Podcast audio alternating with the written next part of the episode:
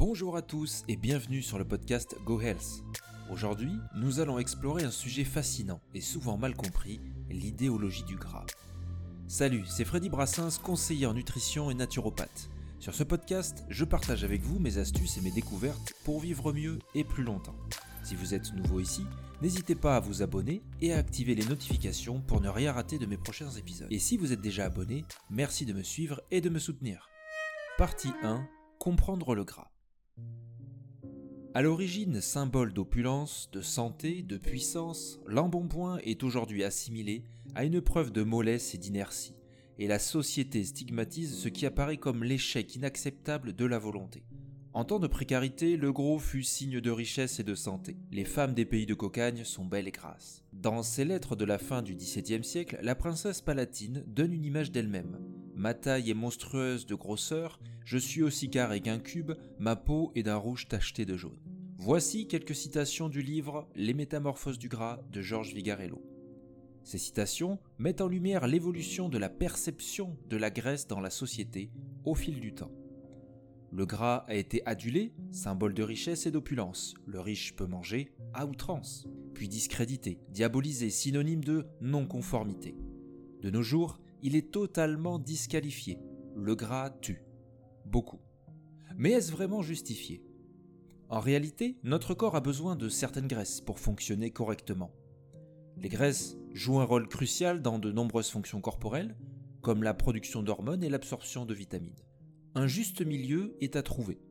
Les études démontrent qu'un surpoids n'est pas dangereux pour la santé, contrairement à l'obésité qui, elle, est une maladie. Le rapport au corps est faussé par un idéal capitaliste et puritain.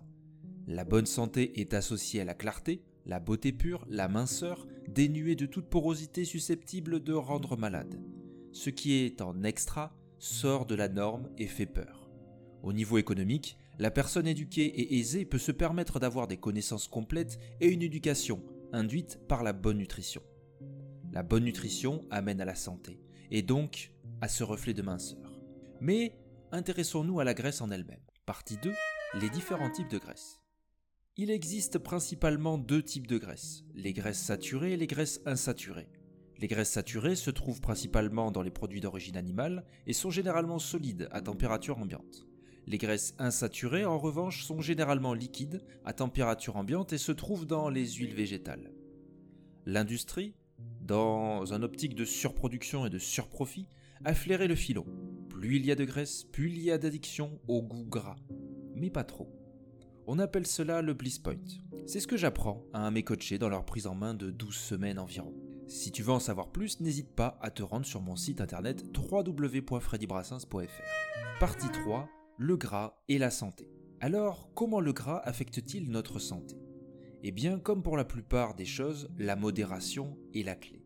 Tandis que certaines graisses, comme les graisses trans, peuvent augmenter le risque de maladie cardiaque, d'autres, comme les graisses monoinsaturées, que l'on peut trouver dans la plupart des huiles végétales, peut avoir des effets bénéfiques sur la santé.